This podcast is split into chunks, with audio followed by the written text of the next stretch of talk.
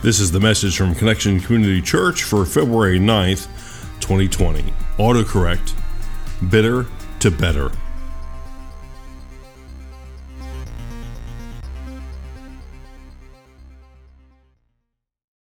Good morning, Connection Church. My name is Carrie Jones. I'm Alan Jones. And we are two sinners who've been saved by the grace of our Lord and Savior, Jesus Christ. I'd like to welcome those of you who are joining us on Facebook. Thank you so much for being here. Sorry we had to have this big pause a little while ago, but um, anyway, we are one church, many locations. Would you pray with us, please? Almighty God, thank you so much for today. It is no accident that any one of us are here today. God, as we talk about this, this topic of bitter to better, um, it's a tough one. But Lord, you meet us right where we are and take us to the next step because you have such great plans for each person here. We give you this time in the name of the Father and the Son and by the power of the Holy Spirit. Amen. Autocorrect.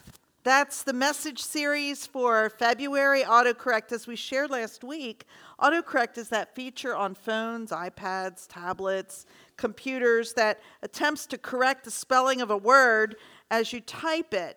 Oh my goodness, I was um, dictating something on my phone yesterday, and it was just a mess, the autocorrect. Was it embarrassing?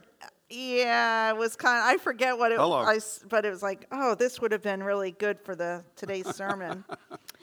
Well, last week we shared that we believe that God has this autocorrect for each one of us. What I mean by that is that when we're thinking about or we're focused on something in our life that is not positive, it would be negative, or we're going down this rabbit trail, this spiral down, God just wants to autocorrect that and turn it around for us into something more positive, something more God-centered, Christ-centered, transforming. And so today, our focus will be on God's autocorrect, taking bitter to better. So let's start with bitter. You know, well, on the one hand, bitter can mean a sharp or pungent unsweet taste or smell. We're going to look at the second definition. It's that aspect of bitter that deals with anger, hurt, resentment that people feel as a result of one's bad experiences or a sense of having been treated unjustly. You know, our bitterness can often be the result of why someone gets or has something that I don't, like a particular job or a house or an ability or something like that. Um, You know, if we're not careful, it can even turn into envy where we wish we had it instead of them. So sometimes it's a case where you did the work and someone else got the credit. Amen? Of course, how about those cases where somebody else did the work and you got the credit? We don't think about that one, do we? Sometimes it's happiness. Why are they happy and not me? And again, sometimes got to be careful of that envy thing going in there. Sometimes it involves situations that are, well, they're just out of one's control. Uh, that things that just are, like, like I don't know, being born into a dysfunctional or a abusive household, or, or being born with some severe challenges, physical, mental, emotional, psychological. And whatever the reason for the bitterness, the result is living a life that is focused on the negative rather than the positive. Living a life that's less than it could be. Living a life that is less than what God had in mind when God first thought of you. It didn't take long for bitterness to enter the world. In fact, right there in the beginning in Genesis chapter four, we read it's the second generation where bitterness creeps in. We have Adam and Eve who had two sons, Cain and Abel. Check this out. Now Abel kept flocks, and Cain worked the soil. In the course of time, Cain brought some of the fruits of the soil as an offering to the Lord. And Abel also brought an offering, fat portions from some of the firstborn of his flock. The Lord looked with favor on Abel and his offering, but on Cain and his offering he did not look with favor. So Cain was very angry, and his face was downcast. Mm. You know, we're not told exactly why the Lord looked with favor on Abel's gift and not Cain's. Perhaps, though, it was because, if we read there, Cain brought some of his fruits. You see, that some, while Abel brought the firstborn of the flock. Difference between some and firstborn. You know, we're called to put God first in our lives, and that includes giving offerings from our first fruits, or in the case of livestock, our first uh, born. Offerings off the top, not the leftovers. And so whatever the reason, even if that's not it, although I, that seems to kind of point that way, Cain was very angry. It doesn't specifically say he was bitter, but we know that kind of anger and bitterness are hand in hand. And his, his anger did not pass, but instead it got the better of him, or I guess it got the bitter of him, didn't it? Yeah. Then the Lord said to Cain, "Why are you angry? Why is your face downcast? If you do what is right, will you not be accepted? But if you do not do what is right, sin is crouching at your door. It desires to have you, but you must rule over it." Now Cain said to his brother Abel, "Hey, brother, let's go out to the field." While they were in the field, Cain attacked his brother Abel and killed him. Hmm. And so Cain allowed pride to cause bitterness that was so severe that its result was murder. He was bitter in this case over something that he had control over. Uh, he resented his brother when all his brother did was the right thing. What Cain should have done was looked in the mirror at his own actions and how they caused his offering to not be accepted. Funny thing is, how often is that us? I know it is me on occasion. You know, we, we get upset at someone when all they're doing is what they're supposed to be doing, when all they're doing is the right thing, while at the same time we don't quite do what we should do and uh, pay the price. Now, in the case of Cain, God encouraged him to move from bitter to better, to not allow what happened to bring on so much anger, but instead to make better choices for the future. But instead, Cain allowed that bitterness to fester, to consume him. And the result was murder, taking his brother's life. God held Cain accountable for his actions. God, or Cain would no longer farm the land, and he would be a wanderer, a restless wanderer on earth.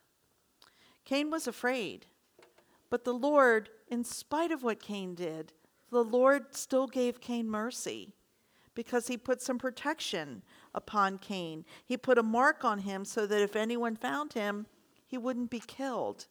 It was that, that love in spite of that God did. It really, that's a great message for us, that God loves in spite of our messes, our sins, even the intentional stuff. But God wants so much more for each one of us. So Cain went out from the Lord's presence, as the scripture said, and lived in the land of Nod, east of Eden. And in the midst of Cain's bitterness, God made it better, offering Cain protection in the midst of Cain's exile. Hmm. Later on in the Old Testament, that first part of the Bible, we're given another story, uh, a really great story. It's a story of bitterness. It's the story of Naomi and Ruth. Maybe, maybe you're familiar with it. Now, Naomi, Naomi was an Israelite who um, was married, had two sons, and they lived in Bethlehem. There's a familiar town, huh? uh, but a famine in the land resulted in this family moving to a neighboring country, the country of Moab.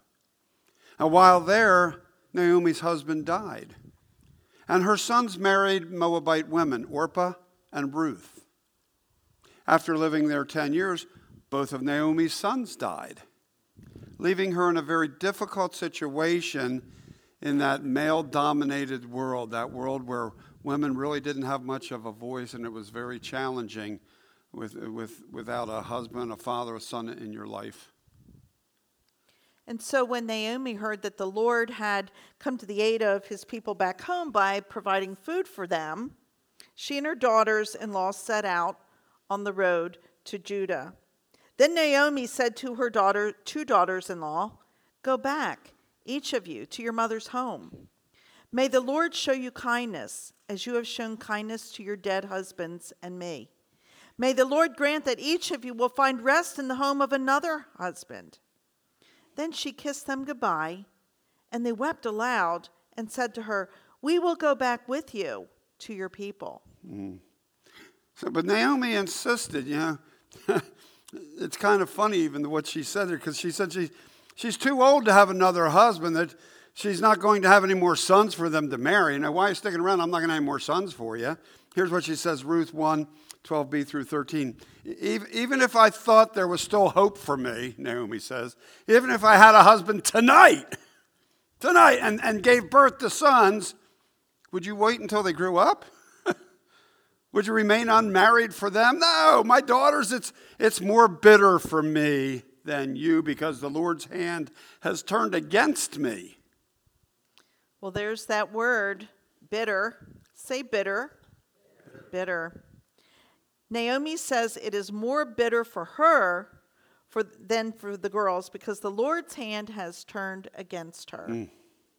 From what we can see here, Naomi does not do anything to bring on this situation, unlike Cain, who made a bad choice and found himself there. But Naomi is really on the receiving end of all of this, uh, severe losses, loss of her husband, loss of her two sons. And as Naomi processes this, interprets this, she t- interprets it that the Lord has turned against her, and she is bitter.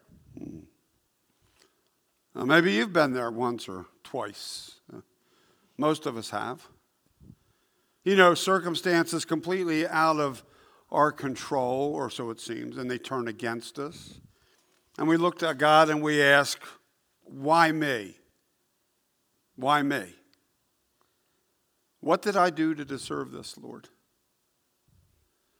And try as we might, we don't get an answer, at least not one that satisfies us. Try as we might, we just can't figure out why God would allow something so catastrophic to happen to us. It often involves loss, maybe like Naomi, the loss of a spouse. Uh, maybe like Naomi, the loss of a child, or maybe maybe not even an adult child, though, like she lost, maybe a younger child. Loss, maybe loss of a home, a job, a relationship. Maybe the loss of your health. Gosh, what, maybe the loss of a limb or something that radical. Whatever the loss, it's tough when we feel it's completely out of our control and we ask, why, Lord? Why me? And we just can't seem to get a good answer. And so we go from just sad to bitter. That's what happened to Naomi here. So Naomi and the girls, they wept. Orpah kissed her mother-in-law goodbye. And Ruth clung to Naomi. Naomi told her to do what Orpah was doing, to return to her people and her gods. And so I'm going to read some scripture, Ruth one, verses sixteen through eighteen. It may be familiar to some of you. But Ruth replied, "Don't urge me to leave you or to turn back from you. Where you go, I will go, and where you stay, I will stay. Your people will be my people, and your God, my God. Where you die, I will die, and there I will be buried. May the Lord deal with me, be it ever so severely, even if death separates you and me." Then Naomi realized that Ruth was determined to go with her, and she stopped urging her. Mm-hmm. What a loyal um, daughter-in-law. Outrageously loyal. Yeah. Naomi was bitter, and Ruth was determined to make it better. Both for Naomi and for herself. You know, she could have been bitter. She, she'd lost her husband as well, but she chose otherwise. And it's interesting, the difference. Naomi was focused on herself, and Ruth was no, was focused on another. When Naomi's going, poor, poor, pitiful me, Ruth is going, I'm going to care for you. She's looking outside of her own loss and trying to care for another. That's a, that speaks volumes to us when we get in that bitter situation. Are we going to look here or are we going to look there? And looking there seems to be a whole lot better, a whole lot more therapeutic. And so they got to Bethlehem. That was her hometown, and the whole town stirred. You could, Naomi's back, Naomi's back. And you just hear the buzz. And the women explained, can this be Naomi? Don't call me Naomi, she told them. Call me Mara, because the Almighty has made my life very bitter. The name Mara means bitter.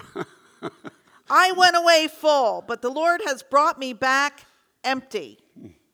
Why call me Naomi? The Lord has afflicted me. The Almighty has brought misfortune upon me.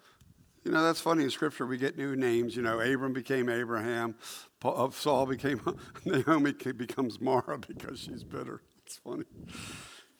In the midst of her bitterness, Naomi's bitterness, Ruth finds favor with a, a relative of Naomi's back there in uh, Bethlehem. A guy named Boaz. Say Boaz. It's not a name we hear real often, is it? Anybody know a Boaz? No. Anyway, Boaz takes a special like. I'm going to condense this story. It's a couple chapters. We're going to kind of boil it down. Special liking to Ruth and makes provision. He he's a, owns a lot of fields, and back in those days, they would leave the edges for the poor to gather up. Well, she's kind of in a tough position, so he tells his uh, the ones gathering the grain, leave some extra for her. Make it easy for her to gather up the extra grain.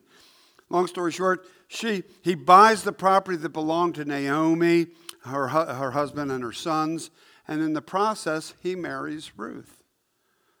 Well, this is kind of a package deal. You get Ruth, you get Naomi. So Naomi, again, has a home and a family. Isn't that wild?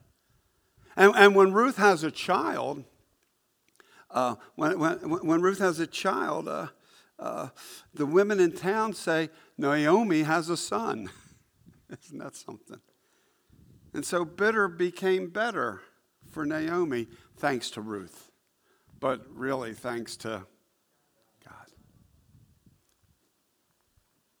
By the way, little side note here.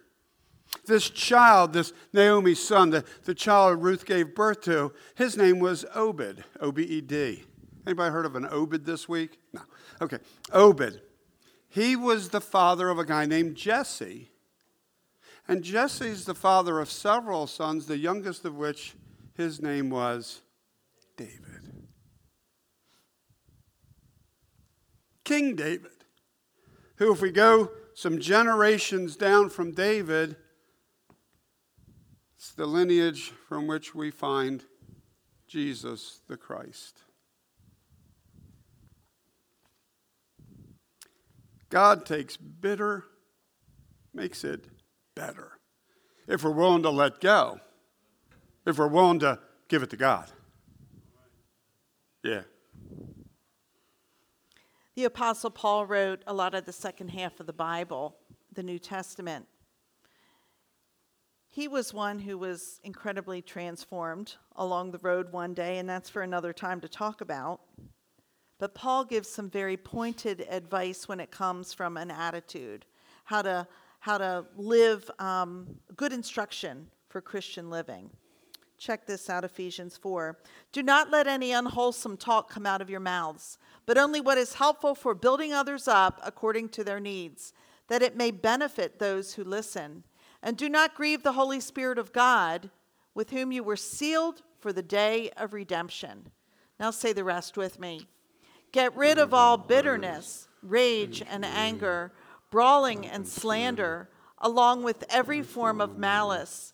Be kind and compassionate to one another, forgiving each other, just as in Christ God forgave you. You know, we've looked at this passage before, haven't we? But looking at it again, I've, I've noticed that we usually jump to rage, anger, brawling, slander, and malice. Do you see that? We often kind of skip that first word there, which is bitter. Bitterness. And it's interesting the way this is written. That's the first one we come to, isn't it? And if you notice, if you think about it, when we get bitter and we stay bitter, what happens? Then we become angry, and we angry anger becomes rage. And if we stay bitter, there's brawling. And if we stay bitter, there's slander. And it gets all the way to malice, isn't it? And it all starts with bitterness, doesn't it? Just like it's written here. Yeah. It's, uh, yeah, get rid of all bitterness, we're told. Get rid of all bitterness. Why? Well, because holding on to bitterness consumes us. It destroys us, eats us up. Maya Angelou says, bitterness is like cancer. It eats upon the host. Wow. That's quite an image, isn't it? Satan uses bitterness to steal our joy, kill our dreams, destroy our lives. Bitterness is like the first cousin of unforgiveness. They're closer, not brother and sister, but first cousin. In both cases, it's like drinking poison and expecting the other person to die. You know, you've been there. I've been there. Oh, I'm gonna, I'm gonna make them pay. Pfft, Twenty years later, they say, "What? What are you even talking about?" Right? Oh yeah, we're gonna make them pay, all right. It's like drinking poison, expecting the other person to die. It doesn't work, and it never did, and it never will. Because in both bitterness and unforgiveness, if we hold on to those feelings, if we're unable to let them go to release the feelings and the person we have those feelings toward, the one who will suffer is always the one who's holding on to the feelings. Amen? Always. Always. The one who is unable to let go. Unable to let go of whatever it is that's causing that bitterness, of whatever it needs, it is that needs to be forgiven. Letting go of bitterness doesn't mean we're ignoring the hurt. No. It doesn't mean we no longer feel the pain. No. Going from bitter to better means we're not going to let it control us anymore. Not allow it to bring us down, not allow it to joy, destroy the other joys in our life, the joys that God intends for us to have. We need to go from bitter to better because clinging to the bitterness just will cause damage, severe damage to us and to those around us. For Cain, it ended up in murder. For, for, for Naomi, it just ended up in a severe lack of joy in her life. For you and for me, it's probably going to be somewhere in between there. Yeah. So bitterness is not what God intended for your life, my life, for your life. Just like unforgiveness, the one holding on to the bitterness is the only one who can let it go. I'll say that again. The, the person who's holding on to the bitterness is the only one who can let it go. We can't do that for someone else. God will help. We just need to be open to that. We need to be open to God. And so we're going to take um, just a little bit of time, like a half a minute, and think about what's going on inside of our hearts regarding bitterness. We have a strong sense, and I've been dealing with some of this too, that each one of us often carries that. And and we don't have to, because God doesn't want that for us. So if you're having trouble letting go of it, um, here's a scripture that might be able to help you focus. Let, let's say this together. Search me, O God, and know my heart. Try me and know my thoughts, and see if there be any bitterness in me, and lead me in the way everlasting. So we're going to take thirty seconds, and you just kind of do a self-examination of your heart with this bitterness.